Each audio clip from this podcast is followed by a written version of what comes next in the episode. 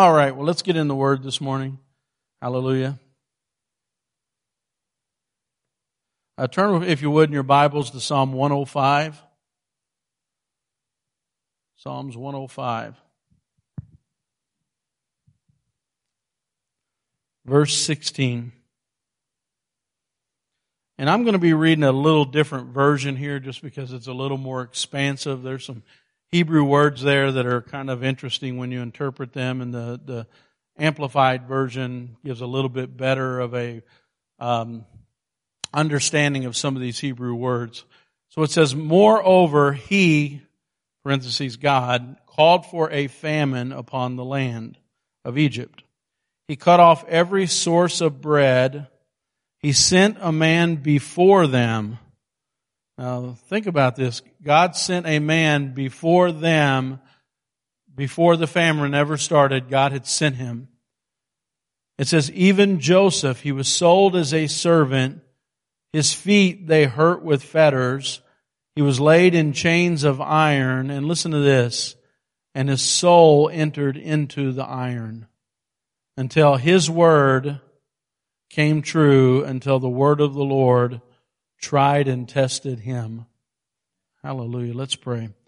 Heavenly Father, I pray that you would touch this word, Lord. Uh, Lord, that you would let it go forth and do exactly what you wanted to do, Lord God. That you would uh, uh, Lord, speak to hearts and, um, and Lord, just minister to each person, Lord.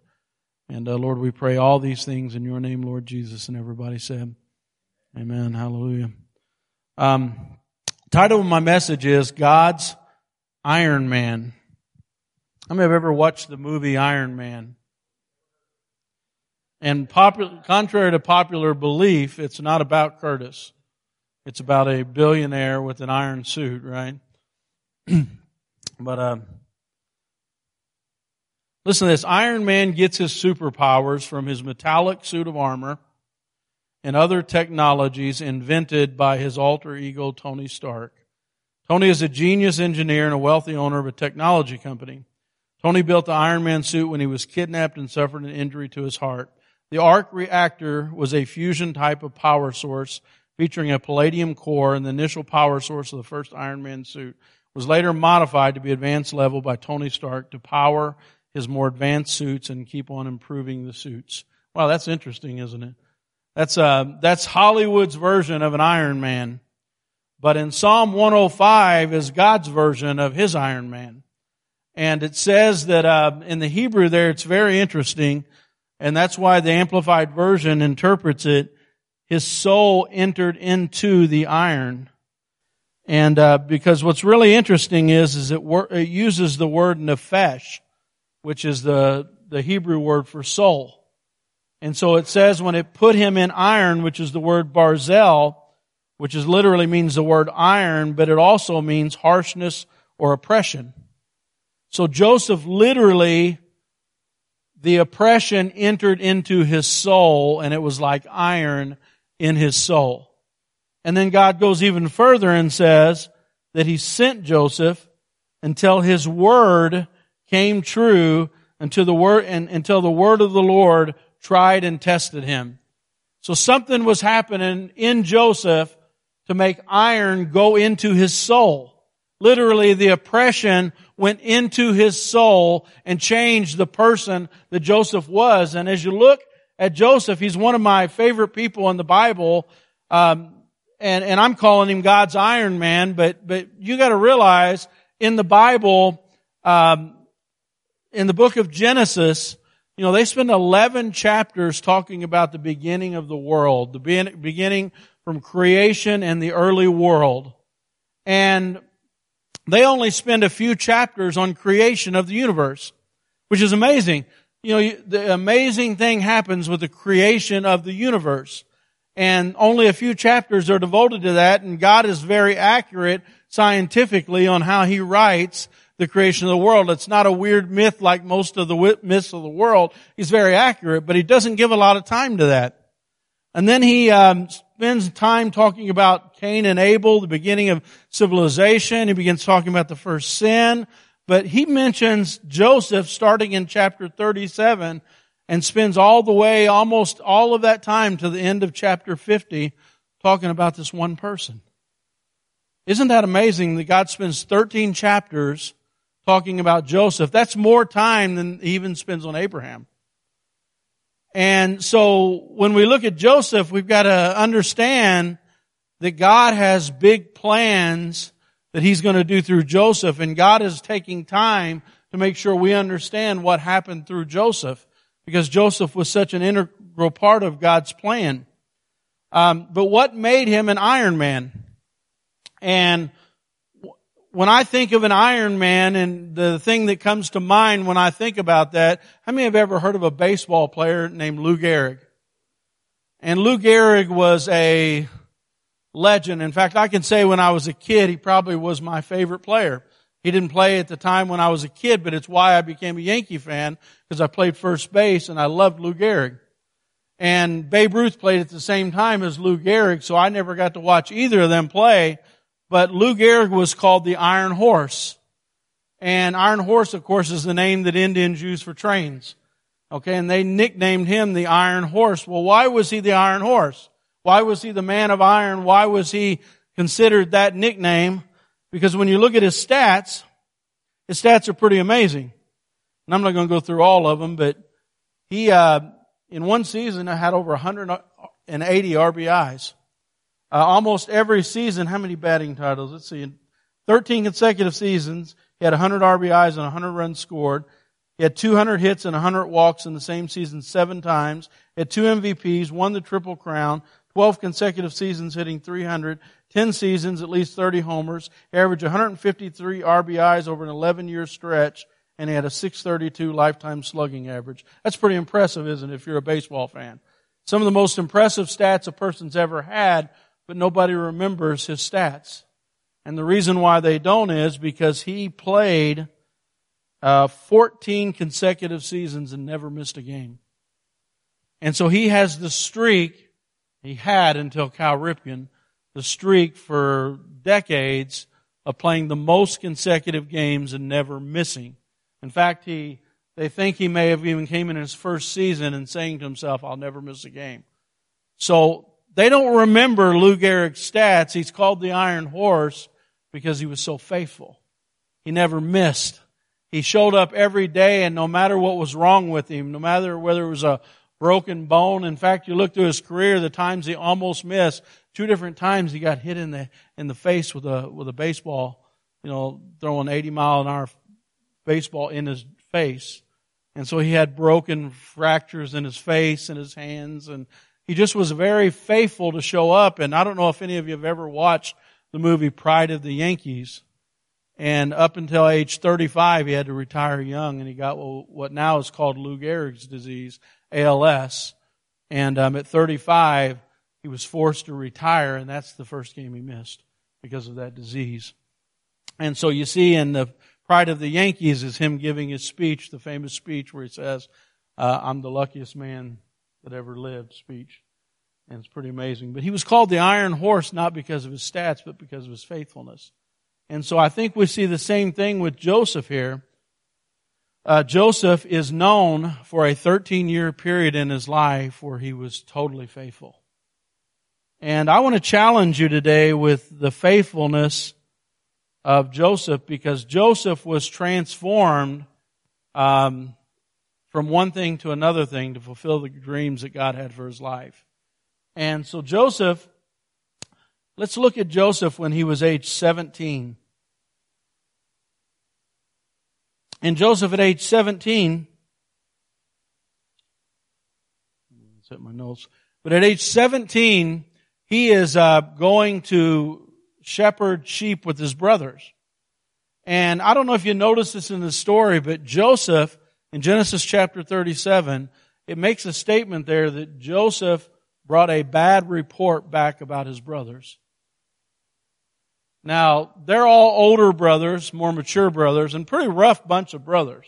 I mean, if you look at the things that they're said to have done in their lifetime, they're a very rough group of, of uh, brothers that he has, right? And they're the older 10, he's the 11th, and then there's another son, the 12th, which is Benjamin.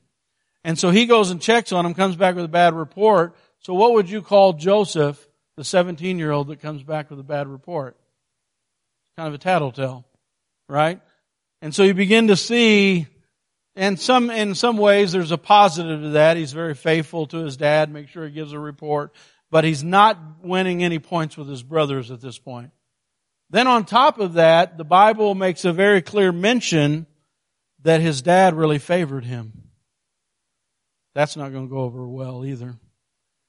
Uh, and so he's favored because the Bible says that uh, he was this. He, his dad had him in old age, and because of that, he tended to favor him as a child. In fact, not only did he favor him, the Bible says that he made an, a very unique garment for him that was multicolored and just really stood out. And and how many know sometimes something like that can really burn you up? You know, when you think dad prefers, you think dad prefers this son over the other ones, he's tattled on them. He comes to him and not only that, but he doesn't have a lot of awareness about what's going on around him. Because as he goes and sees his brothers, he shares a dream with them. And this obviously was a God-given dream because the Amplified Version actually says, um, until the word, in parentheses says, to his cruel brothers came true until the word of the Lord tried and tested him. So God had given him a vision, a dream. He was a dreamer. In fact, later the brothers would say, here comes the dreamer. And so how many know God had a dream and a plan and a vision for Joseph's life and he was calling Joseph to something greater, but Joseph, I don't know if it was a mistake or not, he went to his brothers and said, hey, I had a dream. And he goes, I'm going to go and tell you what my dream is. And the dream was that they were uh, gathering up grain in sheaves, and one of the sheaves stood up, which was him, and the other ones bowed down to him. The other eleven. And boy, that's not. Can you see where this could cause problems? And the brother said, Well, wait a minute. Are you saying you're going to rule over us and we're going to bow down to you? And uh, Joseph was probably like, I'm not saying, I'm just saying and he walked off with his little multicolored jacket. Can you see it? And then he comes to him again, and uh, this time he includes his dad and tells his dad about the vision. And he says, "Hey, I see the sun and the moon, which is his mom and dad, and eleven stars, and they're all bowing down to me." Can you imagine if your little brother had came and said that? And it says even his dad was wondering about these dreams but he took it into himself and thought about it, the Bible says. So here's a boy that has dreams are from the Lord, but I want you to think about what kind of a person he is right now. He is not the kind of person at this point in his life that can fulfill the dreams. And so God has to put iron in his soul. In fact, that word means, uh, when it says iron, it literally means um, to take a person. In fact, he says that he had to be tried and he had to be tested. These are all terms for metal. And with metal, you try to test them to see where the weakness is in it. You try to get the weaknesses out of it, the impurities out of it, so it'll be much stronger. And so God is showing us how He's going to prepare Joseph to fulfill the dreams in his life. Uh, how many have ever been dreamers? How many have ever been in the presence of the Lord and He said, Hey, I got a dream for your life. And I've got visions for your life. And I want to do things in your life. And that's what this represents. It means that spiritually, God has a plan and a purpose for our lives and for our church. And right now, in this part of their life, their dreams are almost gone. And a lot of people don't notice this. But Abraham got the promise that his offspring will be more numerous than the stars or the sands. And there's so many prophecies and so many key locations. And Abraham was faithful to God. And then there were prophetic visions in Isaac's life about the same dream and the same, you know, promises from God. And God was going to do great things through this family. Okay? Jacob had those same dreams and there were flashes prophetically in, J, uh, in, in uh, Jacob's life. But at this point, Jacob's kids are very wicked. You know, those ten brothers had done a lot of really bad things. And as you read through Genesis, you begin to see the promises of God are dying with this family. They're dying. They're in the land, and then here's what's even worse. Um, a plague comes. And the plague is over the entire world, Genesis says. And this family is about to die. I mean, you say, well, man, I don't know, but in the middle of a desert, no food. Finally, the dad says, hey, quit looking around at each other. Go to Egypt because it's the only place that has bread. You imagine the only place that has bread is Egypt and everybody around the world is going to Egypt? In fact, if you look at the historical records, we see that a large group from all around the world, especially Palestine, came to Egypt and settled there. So many that they almost, they, they literally took over the nation of Egypt. It's called the Hyksos uh, dynasty, and the Hyksos dynasty is the foreign people that came in and immigrated so much they took over the entire nation of Egypt. Okay, so this is serious, but how many know the promises of God are about to die in the promised land? Their family is only 70 in number, and the promises are all dying. In fact, you know, when they came back to the promised land, uh, hundreds of years later, we think that the 12 tribes of Israel, meaning the 12 sons of Israel, were in the promised land. But how many know the sons of Jacob, the 12 sons of Israel, the 12 tribes of Israel, they were leaving the promised land. They didn't grow up in the promised land. They raised their families from that point forward in Egypt. You don't think about that sometimes, do you? Reuben, Gad, Dan, all of these brothers were leaving the promised land for the rest of their lives and were relocated in Egypt. So the 12 tribes of Israel, the dream that God is going to give us Canaan land was dead.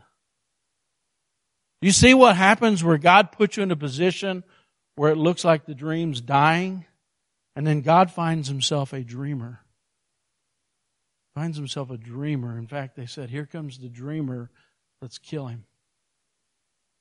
And so now God is going to try and test Joseph because the blessing now is going to come through this obedient person.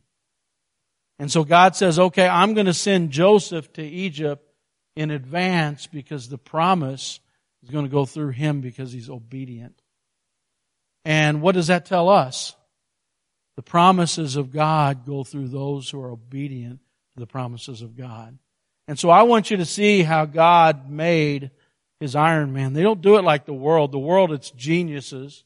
The world, it's billionaires. The world, it's uh, intelligence. The world is, it's me, me, me. But the way God makes an Iron Man is totally different. And I want you to see how God made Joseph this man of God that was able to be over all of Egypt. I want you to imagine, first of all, the rejection and the shame and the loneliness that Joseph endured first. He was 17 years old, it says at the beginning of Genesis 37. And here he comes to see his brothers. They plot to kill him. They throw him in a pit. Reuben tries to save him. And then uh, while he's in the pit, they see a caravan of traders, Ishmaelites, that are coming. They're from Midian. And they're going through that trade route to go to Egypt. And as they're heading to Egypt, they said, well, why should we kill him when we can make money off of him? And so he sells them to these traders who are going to Egypt. And so imagine if you would with me that you have these promises from God that you're a dreamer and that you know that God has blessed Abraham, your great grandfather. He's made all these promises through Abraham. He's made all these promises in your life. You've had dreams. You've had visions. You say, man, I know God's going to do this. I'm gonna, God's going to do that. And then now all of a sudden, nobody had more shattered dreams than Joseph. Nobody. He was sold by his brothers. Your ten brothers sell you. Your family rejects you. You're all alone and you're in a foreign land.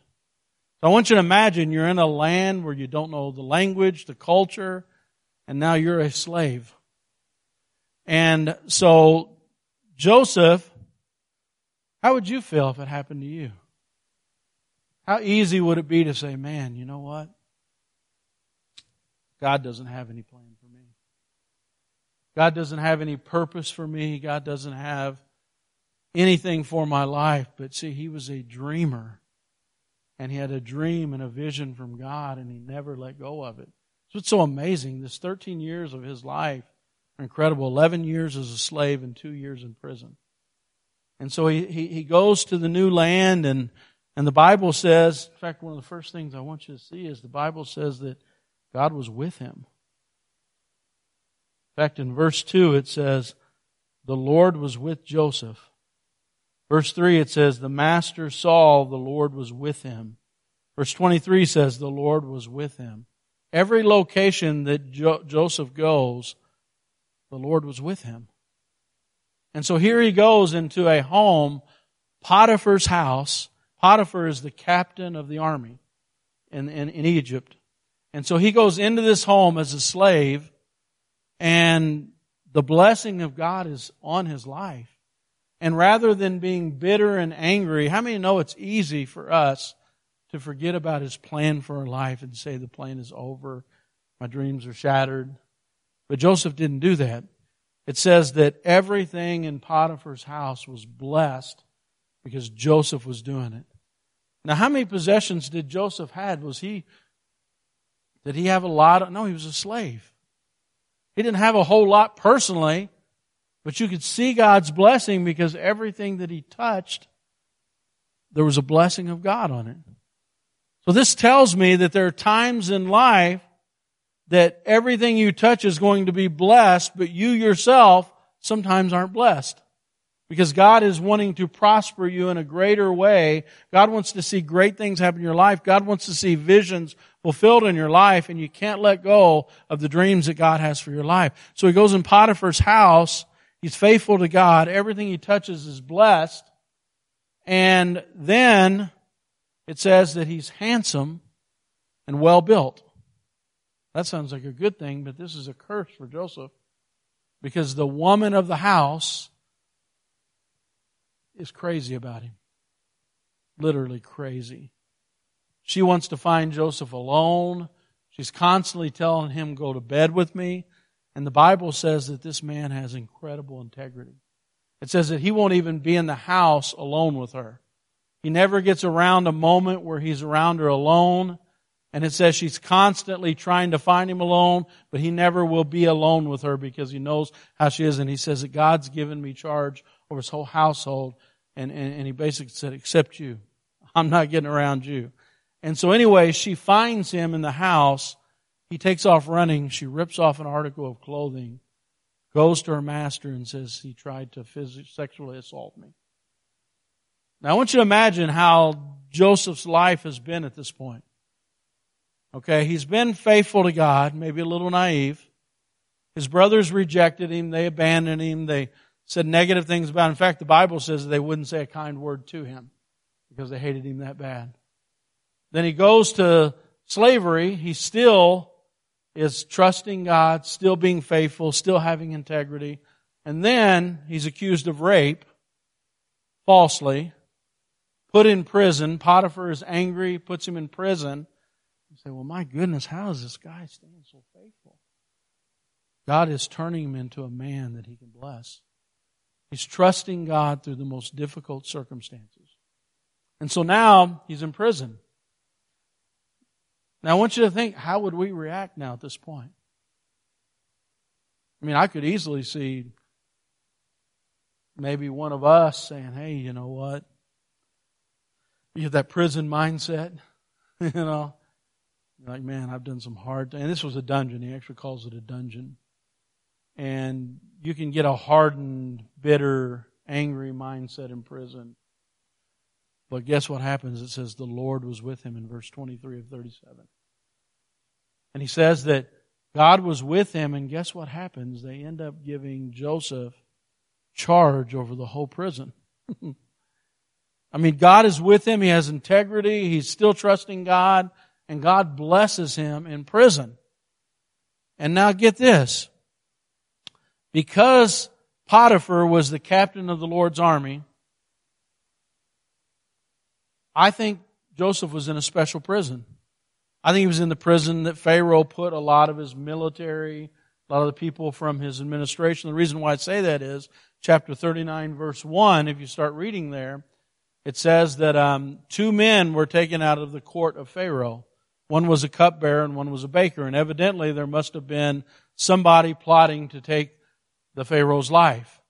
Because the cupbearer tasted the, the drink that would go to the Pharaoh before he drank it, and the baker would prepare his food. So somebody they were afraid was trying to, you know, assassinate maybe the Pharaoh. That's just speculation. But they were in a special prison, which was the same prison Joseph was in, and guess who they gave charge of to take care of those two prisoners? The other prisoner, Joseph, because he was so well favored. So Joseph, number one, had he not gone to Egypt, he wouldn't have been in Pharaoh's prison. But then, had he not been in Pharaoh's prison, he would not have met Pharaoh's staff. So then those two men are troubled because they're having dreams. And who's the dreamer? Who's the guy that knows all about dreams? So they come and they say, well, we've got two dreams that are troubling us. So the cupbearer says, here's my dream. The baker says, here's my dream. And Joseph said, God is the interpreter of dreams. I'll tell you what those dreams are. And so he told the cupbearer, you will go back to your original position. Remember me when you get restored. He told the baker, they're going to impale you and you're going to die. And so the one, just as Daniel said, he interpreted the dreams properly. The one died, the one didn't. And guess what happened? He remembered Joseph and he was restored. Joseph lived happily ever after, right? No. The cupbearer forgot all about him. He said, remember me, and he never remembered him. And so it went on, and so Daniel, or Daniel, I always mix these two up. Joseph languished in prison. And so just think of everything he's endured so far. This 11 years of his life. Rejected by his family, all alone, faithful in this house, accused of rape, put in prison, interprets dreams, gets elevated in the prison. Now the guy forgets all about him and leaves him in prison. But Pharaoh has a dream. The leader of the entire superpower of the world in that day has a dream. And nobody can interpret this dream except there's a dreamer that's in the prison, right? And so the cupbearer says, Hey, this is a very glaring weakness I have. I forgot about this guy. And he admits that he forgot about him. He said, There is a Hebrew in the prison, and he interprets dreams. Pharaoh calls him out and he says, Hey, here's your dream, Pharaoh. There's going to be seven years that are going to be of an incredible harvest, harvest like we've never seen before. And then there's going to be seven years of famine like the world has never seen before. And God basically wants us to store all of the grain during the seven years so we'll have plenty during the famine. And so Pharaoh is so impressed with Joseph, guess what he does? He makes him head over all of Egypt gives him his own chariot. Now I want you to imagine 13 years of trusting God because God had to put iron in his soul. Joseph would not have been able to do that at 17. But imagine the lowly things that he went through. And so I jotted down eight things that I took from the story real quick. Number one, the Lord was with him. I said that. Everywhere that he went, the Lord was with him. And, and, and interesting enough, um, in 1750 in, hist- in history, um, there's a dynasty called the Hyksos dynasty, and you can look them up. But the Hyksos dynasty is the foreign people and became the word Hyksos. But all the Palestinians went to Israel, and history shows that it was a very unusual time that there was a group of people that came from Palestine and became the dynasty in Egypt and then there became another king that said, hey, there's too many of them, and he expelled them from the nation. And so it's very fascinating that history shows that Joseph became the leader of Egypt and his family. How many know his family was settled in Goshen, like the best land in Egypt, and they got the best land? And, and you say, well, man, um, God was with Joseph every step of the way. And so one thing you need to remember is we're going to go through really tough things in life. And how many know that if we trust God, in fact, the Bible says, you may have heard of this one before. Though I walk, where did I put it at here? Even though I walk through the valley of the shadow of death, I will fear no evil because you are with me. Your rod and your staff, they comfort me. How many know that God is close to the brokenhearted and God wants to fulfill every dream and every purpose He has in your life and, and in your personal life? Can I tell you something? And in this church, let me tell you something. God will take your dreams and He'll take them to the brink, disappearing. Because if you could fulfill those dreams yourself, you'd never give glory to God. But if God fills those dreams only through Him and prepares you for that purpose, then you see the glory of God in everything that He does. God will do that in your life. God will make you feel like, you say, well, hold on, I got a dream. It's going to happen. I'm going to float to it. No. God's going to prepare you properly, and that dream's going to come to pass if you'll stay faithful to the Lord through every hard time. And here's the promise that when you walk through the valley of the shadow of death, you don't have to be afraid because I'll be with you. Joseph proved that. Every prison that he was in, every dungeon that he was in. In fact, he started off in a cistern, got sold, went to Egypt, foreign country, in a prison. You know, all these, in slavery, all these things, God's with him. God's ministering to him. God is strengthening him, and God will do the same thing for you. Number two.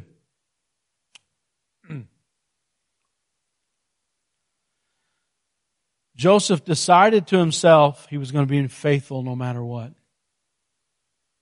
And you say, well, he probably read Genesis 37, 38, 39, all the way through 50. He knew what was going to happen. he didn't. He decided to himself, no matter what, I'm going to serve God and I'm not going to be unfaithful. I'm going to be an iron horse. I'm going to show up every day. I'm going to do my best for God no matter what situation I'm in.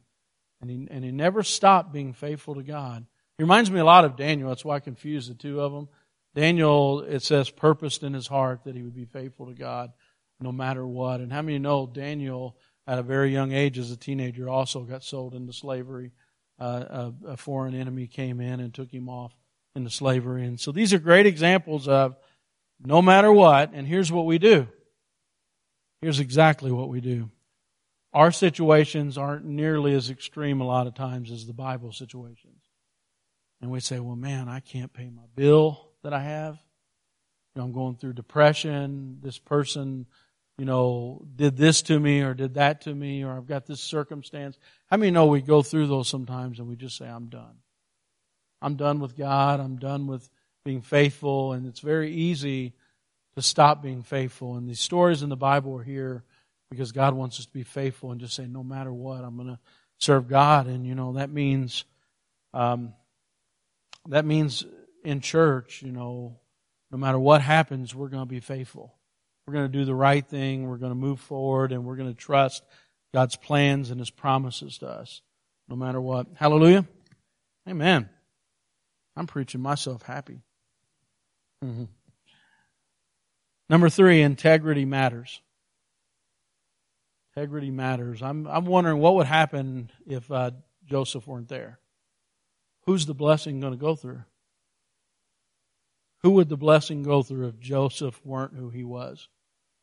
Would it go through Reuben or would it go through, you know, uh, Judah? I don't know. If you've read some of the stories about Judah and you've read some of the stories about Reuben, you read some of the stories about all the different brothers and some of the things that they did, it would be very difficult to see the blessing go through um, some of the other sons. But Joseph was a dreamer, and Joseph, you know, you can't just be a dreamer.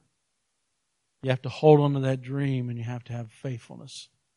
And Joseph held on to that, believed that no matter what happened, and God was able to let the blessing go through his life. And my question is that's a great story, but who's the blessing going to flow through in this church? You know, we've got to be faithful. You know, not just one, but we've got to be faithful to God's call and faithful what God wants us to do and, and have integrity no matter what the situation is. No matter how bad it looks, how many know? No matter how dark, no matter how difficult, we've got to have integrity and uh, keep believing in His promises. Number four, and this is a big one. I think some people would look at my list here and say this is a small one. But forgive and love always. You know, at the moment that his brothers came to Egypt, it says his brothers came looking for food. And he knew who they were, but he didn't know. They didn't, they didn't know who he was, but he knew who they were. And the Bible says every time he would talk to them, he would go to the other room and cry and just weep, and they could hear him all over the palace crying. And, um, you know, 20 years to the day, they threw him in a cistern. They appeared in front of him as the um, leader over all of Egypt. And uh, some of us, if we were in that same position, how would we act? How would the brothers have acted if they were in the same situation? They were upset over a little multicolored coat and a few dreams. He actually got thrown into a cistern and listening to them above talk about killing him. Okay, then he goes in slavery, gets accused of rape, ends up in prison. In 13 years of real horror, and then seven years later they come to visit him, what would you do to them? he just kept blessing them. He blessed them. He gave them grain to go back, gave them all their money back, asked for their dad to come, gave them the finest accommodations in Egypt, gave them the best land. In fact, it's the land in the district of Ramesses. It's the, like, it's like royal land that he gave them. That's why they multiplied so fast, um, was the fact that he gave them such wonderful land in Goshen. How many of you would treat your brothers that way if they treated you like he did? And so, if we want to be like Joseph, we've got to forgive and love our brothers, even if they throw you in a cistern and try to kill you. Okay, I guess that doesn't happen very often.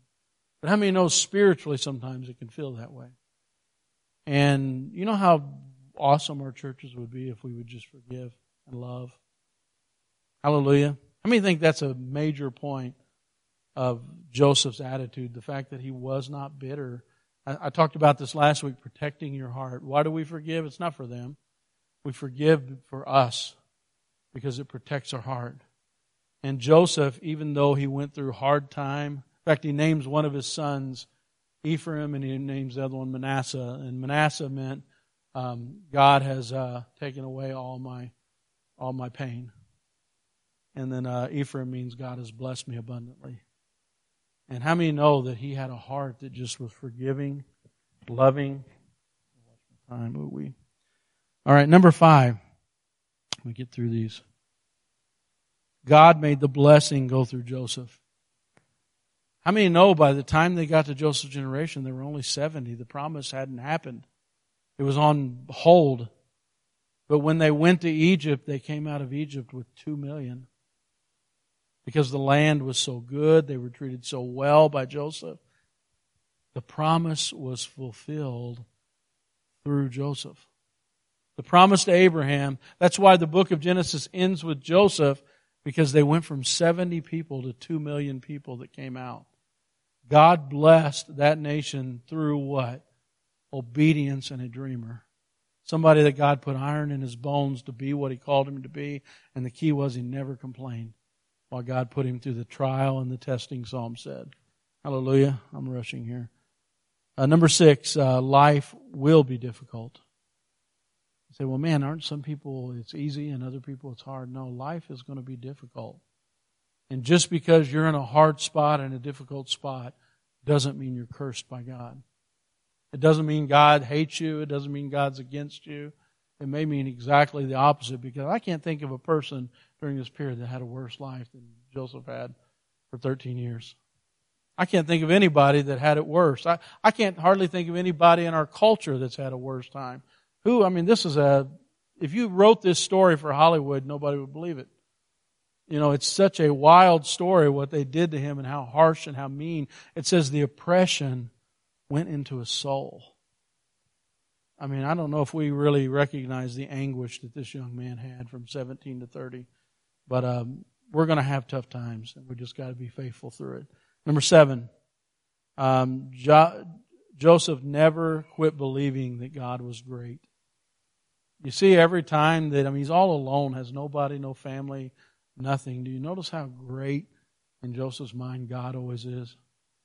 He's like in prison. He's like, God is the one. You know, and, and everywhere that he went, they knew God was with him. How do you think they knew God was with him? Because he spoke it out of his mouth. You know, he's the one that's in the cell praying. He's the one that's trusting God. He's the one that always talks about God. And so they knew God was with him because that was his testimony. And so in the middle of everything, he still believed God was great. And guess what? God ended up being great in his life. And the last one, everybody say, Amen. He learned to serve. Oh, that's a big one. He learned to serve, which God was calling him to greater things in the kingdom.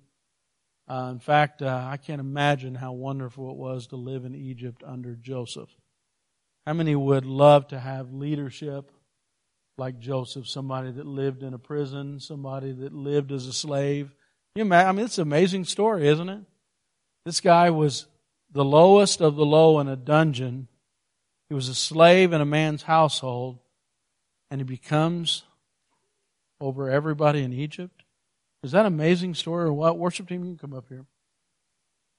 I'm going to close in a word of prayer, and I just want you to consider Joseph and consider what we're going through in our faith and our life. And um, this will be very fast. We don't have to play very long. I'll just close in a word of prayer. Let's worship for one song. Everybody stand your feet.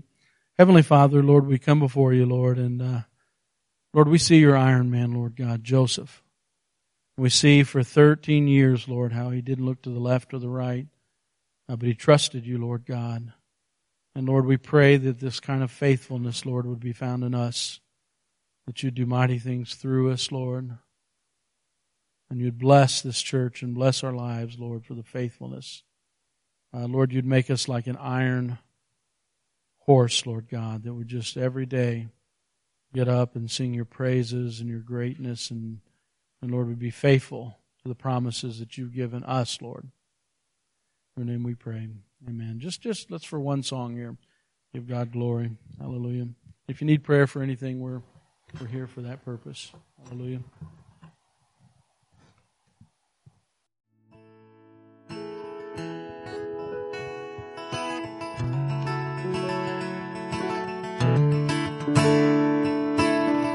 Praise the Lord.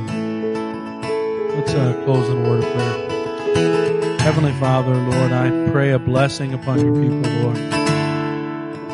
Lord, the blessing, Lord, that was on Jake, on jo- Joseph, Lord. Lord, the faithfulness, Lord, to believe, to believe in your promises for each and every life. Lord, to believe your promises for this church, Lord God believe your promises for this city, Lord. Lord, we're going to trust you, Lord, through everything, Lord. We're going to follow that example, Lord God, of Joseph and the example of you, Lord. To bless your people, Lord God, as they go. Put your hand upon them, Lord. My, my prayer is that you'll be with them just as you were with him, no matter what, through anything. Bless them, Lord. Bless them this day. Let them enjoy it, Lord God. Hallelujah. And we ask these things in your name, Lord Jesus. Everybody said, Amen.